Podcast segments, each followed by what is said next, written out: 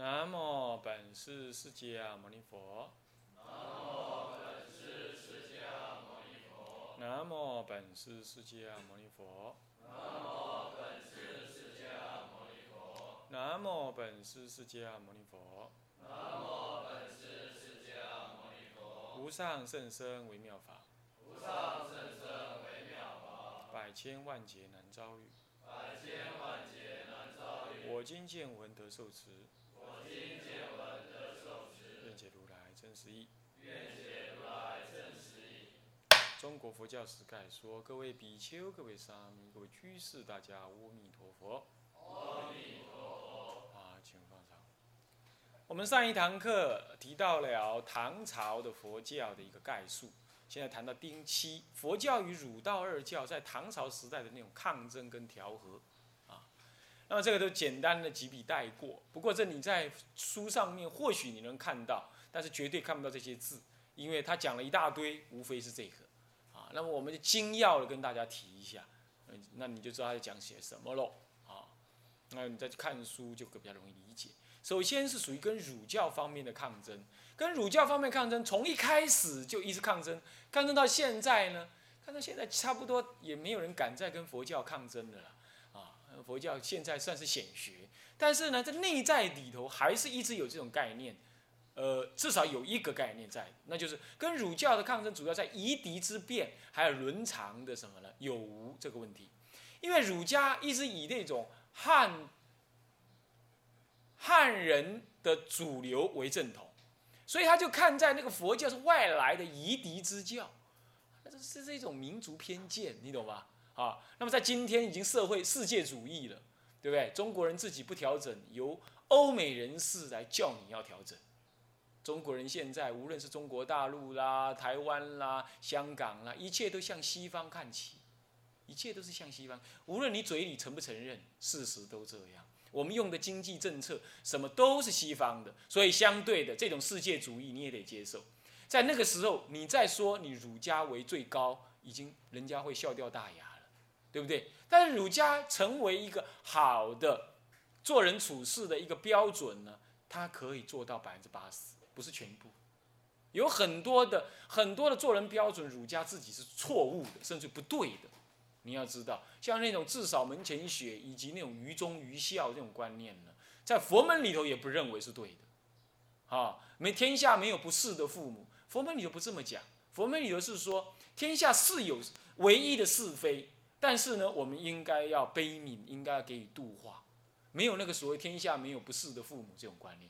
父母都在犯错错误，你要替他回向啊！哪有他不是？哪有他说没有过失？是有过失的啊！可是有过失，不是你要去排斥他啊！是这样，类似这种观念，所以不能够以这种这种夷狄呀来看待佛教了。现在没有，但当时有。再来伦常，他认为出家人都不养儿育女，不不不不孝顺父母这种观念啊！今天呢，今天台湾的出生率已经降到了。一对夫妻只生一点八个儿子，儿儿女一点八，连两个都不想生了。养儿防老，事实已经证明根本不可能，是不是这样的？你养儿不要害老就好了，还养老嘞？啊，这种事情很多很多，对不对？是不是？所以说，你还要在执着说儒家人不孝有三，无后为大，这儒家的观念，对不对？今天还真的那么成立吗？不尽然。更何况有太多所谓单身贵族，甚至于他们还是 SOHO 族，他们还认被认为是很时代潮流先端的。所以时代不同了，这种伦常观念在今天应该也不至于太被太被苛责，但是在当时是被苛责的。更何况还有所谓的尊不尊重皇上、拜不拜皇帝这个观念，懂意思吗？那么呢，我们的慧远大师就是说不敬帝王，我们是方外之人，不敬帝王。也不拜父母，是这样子的。但是这在当时，这是一直是争论的，一直是争论。在今天来讲，我想都开放了啊，因为世界主义是潮流了。好，那儒家的这种国家主义跟国家民族主义啊，是已经是什么呀？已经是末流了啊，因为都已经世界村了，懂我意思吗？所以我一直建议大家呢，要去接受，并且看一看，并且谦卑的去注意一下其他国家的文化，这有助于我们修行，有助于我们开展菩提心啊，是这样。但是当然也不要忘记你中国人本身的文化啊，我没有我没有叫你忘记，没叫你忘。所以你们听说也有在上那个儒家的四书五经，这是很好的呀。我从来不认为那是不不需要，我觉得很需要。但是不要独大，你懂意思吗？啊，不要独大。你说儒佛要一致，不是的。佛教可以跟任何世间优良的文化组合的，不是儒家跟佛家要融合，不是这意思。不只是这样，懂吗？那是是被时代所逼迫出来的。当时儒家占有政治势力，所以他要压迫佛教的时候，佛教为了要平衡这个事情，才说三教平心论，才说三教要融合、要调和。这是被逼的。事实上，佛教可以跟任何的思想融合的，跟科学也能融合，跟经济也能融合。佛教是世界主义啊，而且佛教有它的那种那种完整的思想内涵。没有那种广泛的思想内涵它可以跟各种的思想呢相互融合，只要是真理都可以，只要是为人类有益的都可以融合啊。但是最后走向中国佛教的什么中国伦常之融入，比如说中国的佛教特别强调孝道，好像这种国特别强调祭祀，在其他国家，日本当然也这样，但是在南传国家根本没这回事，根本没有这回事。啊，根本没有这回事，有祭祀，但是没有那么强调，懂我意思吗？中国就特别强调，这样好不好？没有什么不好啊，但是我必须声明，那是那是融合的结果，这样懂吗？好，但是没有什么不好啊，也不应该排斥啊，啊，这点要知道。还有倒过来，儒家呢，儒家就有产生了宋明理学，讲心性之学，深化了儒家的内容，它受到禅宗跟华严宗的影响，啊，深化了唯心的思想。它有了很深的唯心思想啊，是这样子。好，这是儒家跟佛家互相有的变化。再来道家，道家跟跟佛家的斗争呢，这就斗争在国家地位，就比大了，懂吗？比谁先呢？比谁是老大了？再比谁有力量了？神通利用才能比这个啊！比来比去呢，唐朝的时代呢，佛教的国家力地位是是跟先后顺序都是输，都是在道家之后。道家之后，啊，现在呢？现在都平等的啦，谁也不敢说谁在谁前面了，那么，但是呢，就看人家的红话，你红话比较强盛，你讲话就有人听，这是靠个人看本事。所以说神通利用的话呢，那个，呃，道家是当然都略略逊一筹，啊，佛教当然是当然不是略胜一筹，是胜过很多，哦。他以开悟的神通力，男人呢。你能谁能跟他比呢？是不是？这一点他就没办法了。他顶多捉捉妖什么的。那我们不是捉妖，我们是降服什么妖魔鬼怪，让他变成护法，不必去捉他，对不对啊？这不一样。那至于说神通的话，那太多了。那当时南北朝的时候，大家比赛说，我们拿佛经，你拿道教经来火里烧，看谁的是真经不怕火炼。这这句话有没有？这个真经不怕火炼，就这样来的。结果我们的经典送上去，根本就烧不掉。然后他们的经典一放到火里头，咵烧成灰，附了丙丁了，就这个意思啊。丙丁就是火啊，那就是就是这意思，附丙丁了啊。好，那么这个是神通利用。最后呢，最后导向了说，道家也引佛经，然后呢，拿佛经的格局来创造他们道家的经典，改字而已，把佛改，把佛性改成道性。改佛陀改成什么太上老君，就这样，你知道吗？讲的都是佛经的道理，名词用他道家的，你说笑不笑死人？有这种很多，再不然就是练道术，练那个什么，练气功的那个也放进去，所以他们道藏啊，说起来有点乱啊，有点乱啊，是这样，而且引的佛经的都是把佛经明显的改啊，是这样。后来一贯道也干这种事啊，是这样。再来。呃，佛教就发达了什么斋天祭祀这种观念，好，这种观念也就跑出来了，啊，斋天祭祀，因为本来是道家的东西，那也有，那么这个也没关系啦，反正度众生嘛，拿他这个方法来也可以了。不过在其他地区的佛教是没有的，你就不要怀疑，那是因为跟道家互斗的结果啊。哎你们斋生，你们斋天，我们也斋啊，谁怕谁？那要拉信徒，我也能拉，是这样子，是这样弄过来。所以道教也气得痒痒的，是这样子。那他也没什么好气，因为他们盗用我们的佛经嘛，是不是啊？这互相拿一些来，这就是所谓的融合了、调和。这样好不好？没有所谓好不好，就控制就对了，懂意思吗？啊，我们不要弄坏了佛教的本意。啊，那借用一些新的东西，也勉强说可以了啊。好，丁八。会昌法难的因缘始末，会昌法难是我们这个时期结束的一个点，所以我们要理解一下会昌法难怎么产生的呢？这原因是因为唐朝时代设立功德寺是在家熟立，他呢在唐氏末朝呃晚唐的时候呢，这国家财政力量已经很弱了，他还大力的造寺起塔，就引发了财政的困难。那么这引那有识之士就很不舒服，国家就开始注意了，这这个佛教太兴盛，可是这是佛教很倒霉，不是佛教要这么干的，是那个功德使要这么干。功德使为什么要这么干？你知道吗？你知道吗？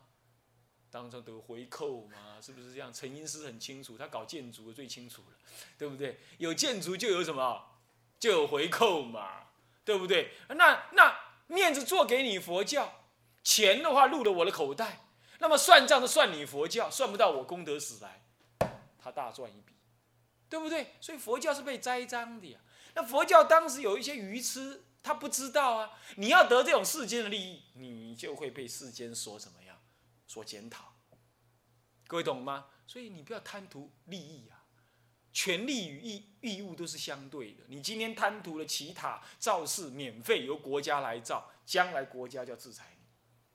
当国家财政有问题的时候，所以我们还是自己造，不要让国家哦，那自己买地自己造，没人讲话，对不对？还有田寺院的田园广大，僧尼人数过多，而这些都是免劳役的。当时有那种劳役，不是付缴税而已，是缴要有劳役、徭役的。结果呢，现在哦，糟糕，那么多人呢，等一下你就看到有二十六万人还俗，二十六万人，你看多少啊？台湾还不到几万人以内，大陆现在好不搞不好有十万人出家人而已，算一算也不过十万人多一点而已。他有二十六万人，而现在大陆人口是四亿耶，当时没有几亿呀，啊，听说是四亿还多少而已。刚刚战乱之后也没那么多人，对不对？啊，更何况人那时候人都早死，对不对？所以这样人数相对就显得很多啊。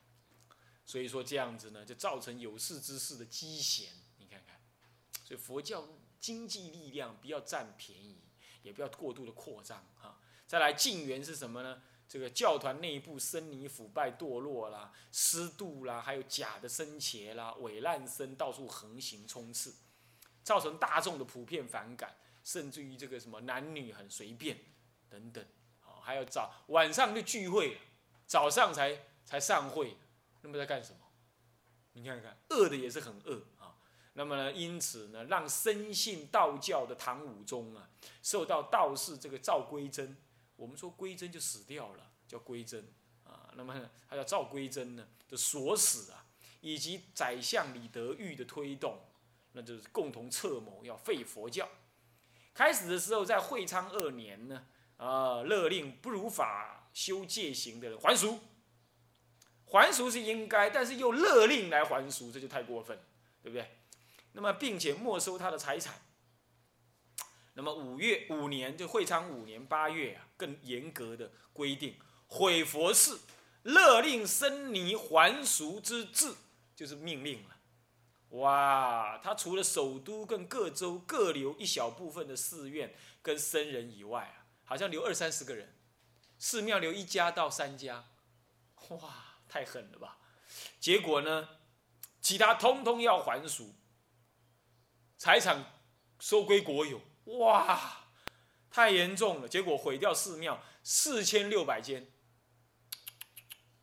你看一间都要几亿元呢。现在来算，四千六百间多少财产？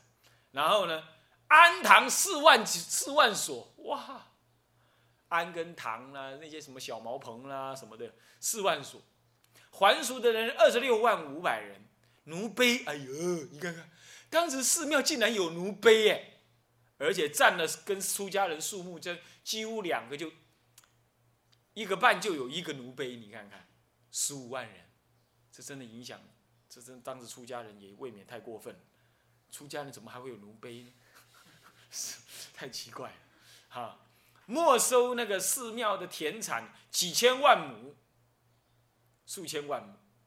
金银铜铁的佛像全部拿去铸造什么货币跟农具，哇！所以说是所有三五一中当中最惨烈。现在在问呢，那文革时代到底破坏了多少？这没人统计，怎么不敢去统计？还是你统计的我没看到？啊，应该去看一看到底有没有破纪录？搞不好破纪录也不知道啊。不过恐怕要破这个纪录不容易啊。好，那么就这样知道了哈。惨烈的很，最后怎么结束的呢？会昌六年又是死翘翘，都是废佛的人，最后都是以死亡做结局，而且都很快死掉。啊，第六年就挑起啊。那么宣宗看了就怕了，就赶快又中兴佛教。然而中国佛教章数已经经论章数已经散佚了，人才绝迹，传承失去，元气大伤。所以原因近缘啊，开始跟结束就是这样子的啊。这样子呢，唐朝佛教简单的跟大家交代过去了。我都提出这些重点来，书你们就自己看啊，大概就会理解到就是这些内容啊。那么呢，接着呢就是什么主述期，主述容色期呢，这是从这个。这个唐武宗，呃，就是这个唐武宗这个这个废佛开始，一直到南宋的结束啊。南宋结束啊，我们首先来谈丁一，唐末至五代的佛教转换期呀。唐氏呢一路在衰微当中，到五代之间的衰微当中，由于这个唐武宗废佛的损害，已使得佛教的发展呢怎么样啊？只能在。疗伤的过程当中，逐渐累积另外一波的佛教发展的资源，慢慢的累积，他在疗伤当中慢慢的累积，慢慢的累积。那么在外在的环境方面呢，贵族社会没落了，因为佛教王室的这个这个这个这个唐朝王室呢，这个这个贵族呢已经开始没落，因为五代，尤其是五代，五代人的贵族你都没办法当贵族，因为国家都毁了，你还能当贵族吗？所以好像说国民党一倒台之后啊，那些什么呢，跟银行借钱的啦什么的，开始怎么样就出问题了，对不对？那些就是贵族嘛，跟银行借钱可以不用还的，现在人家就要讨了。啊，陈水扁只要把这两岸问题处理好之后，黑金这两个问题他就会去砍。我们看他四年怎么砍啊？砍的越多越好。啊，银行关掉可能就要关掉几家或合并几家也搞不好。啊，如果有种他就砍。啊，那这就是所谓贵族，那些当官的、那些立法委员借钱都不用还的那种的，现在他就有问题，啊，很多都开始有问题，只是不敢显现出来而已。这就是贵族没落，你的后靠一倒了之后了，你那个什么，你本来的那些那些特权阶级呀，就开始没有力量，这就是意思啊。古来如此，古今中外都这样，士人庶民阶级抬头，你看看陈水扁是什么？是三级贫富的儿子来做总统，那现在这些当官的人都是那些什么平民老百姓来当官，他就不会摆官架子，你懂吗？什么时候他们才会摆官架子？当民进党连任三任的时候，他们也会开始摆官架子。那个时候咱们再把他拉下来，你懂吗？那个时候再叫什么亲民党啊，还是什么国民党来干？那个时候他就又平民化了，你懂吗？就这样子拉来拉去，拉来拉去，一个国家就可以永保清明。所以民主政权轮替的价值在这里，懂吗？所以你看看市民阶级抬头，所以每次改朝换代都会是这样的啦，古今中外都是这样子，懂吧？而这个时候就会意味着另外一个新的朝代要来临，啊，这个是佛教亦因此而走出了首都，进入了各地的民间，原因在此。进入各地民间，对不对？因为什么？因为士大夫都集中在什么？那些特权阶级就集中在这个是首都当中啊。现在他们也没落了，也不能够再依赖佛教。那这个时候我们就开始怎么样？走向民间的各地，这也是好事啊。第二，会昌法难乃至五代的战乱，已使得那个学问的佛教急速的消失，对不对？经典丢了，人跑了，没有人教了，这个时候怎么办？那个讲讲求不立文字的实践性的禅宗开始就盛行了，对不对？而且它本来就是什么，在民间当中的，因为这些人片面在民间当中，因为他不用读书啊，他只要听人家教法，他就能懂得怎么参了。像这种实践型的禅宗就兴盛起来了，这是很重要了。到未来的宋朝的时候，几乎就已经怎么样，就已经成为禅宗独独强的局面啊。还有再来，五代的中央政府啊，梁唐晋汉周交替太频繁。而中央之外的吴啦、南唐啦，乃至于闽啦、吴越啦等等北汉啦等地方政权呢，相对稳定，因此佛教也比较兴盛。所以中央弱，中央弱，地方强。比如说啊，台北的佛教弱啊，那么呢，普里的佛教强，就不就这个意思？地方政府反而比较稳定，反而比较稳定。那么再来呢，务事。来自印度跟西域的传译冲击渐渐消失，你看看，佛教外在的活力呢就消就没有了，只剩下什么呢？由要由新兴的主持禅给予提供。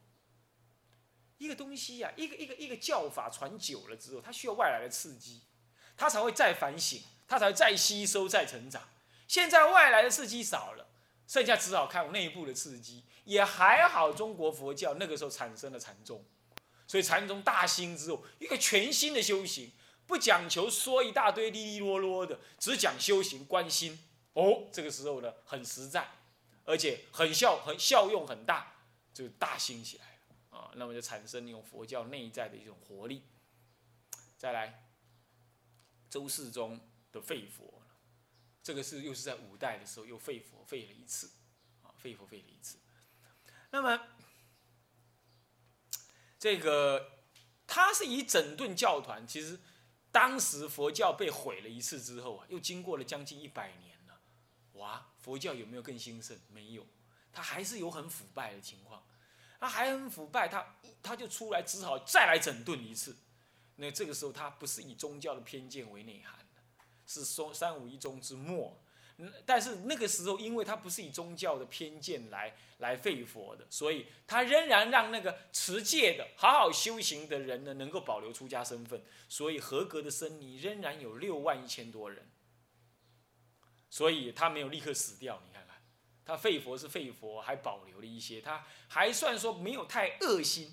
所以五年之后呢，他国家也是弱了，他自己也废佛之后呢，也没有得到护法龙天的护持啊。五年之后啊，又禅让给那个赵宋。赵宋，赵宋就是进入宋太祖时代。宋太祖他是信佛的，他当过小沙弥啊。结果他就开始大兴佛教，所以就讲到丁二。丁二是宋代文治国家的佛教复兴，他是主述型跟中国实践型佛教之兴起，跟什么呢？跟西域型。还有呢，什么呢？理解研究型的中国佛教，这是唐朝跟呃隋唐两代是不一样，相互对照。一个是西域型的，而且是理解研究型的佛教，现在是主述型，还有什么实践中国实践型的这不同，相对，中国佛教就这样子在在流转，这样的兴起是怎么样？首先，它跟巫医有关，就是宋太祖的什么复兴政策有关。啊，宋太祖复兴政策，宋太祖的复兴政策使得佛教呢，在各种制度方面呢，还有所谓的佛教的社会地位等等呢，就重新恢复了一个水平。那在这个水平底下，佛教因为受到皇室的支持之后，它要恢复就显得容易。第二。因为宋太祖的支持佛教，以后的各族也都支持，因此印经事业开始真正的兴盛。因为宋朝开始呢，这个印刷术出现了，有了这个印刷术出现之后啊，这个这个佛教呢，呃，怎么样呢？的文字的流通、经典的流通就大兴起来。所以当时有宋藏，宋朝的藏经，今天我们看得到，看得到，看得到。在新闻风当中还三十几册的样子，是零散在那里，是零散在那里，呃，不完整，但是那是中国最早最早的一部藏经，被流传在今天，还买得到。我不晓得你们这里有没有，啊，叫《送藏遗真》，啊，这个大陆方面演了一出戏，叫做《京城送葬》，哎，京城什么什么什么宝藏还是什么，就演这个，啊，就演这个戏，啊，啊，演说日本人要来抢这个金藏了。那我们中国人呢，就捍卫这个中国文化资产了，啊，这都有民族主义在里头啊。好，那不管了，就是这个，这是印经事业非常发达，这是不同于唐朝的，所以这算他们的他们的成就。再来，僧节的管理制度是更行的深入，更完备，哇，很惨啊。但是呢，只要说他还尊重的话呢，他勉强撑得过去。不过那个时候僧节的管理就更严格啊，更严格。再来，佛教史发达，这都是不同于唐朝的啊。佛教史发达，那佛教史为什么会发达呢？是因为禅宗提到了他们的传承。那么呢，那个传承呢，天台宗的人不认可，他不认可怎么办呢？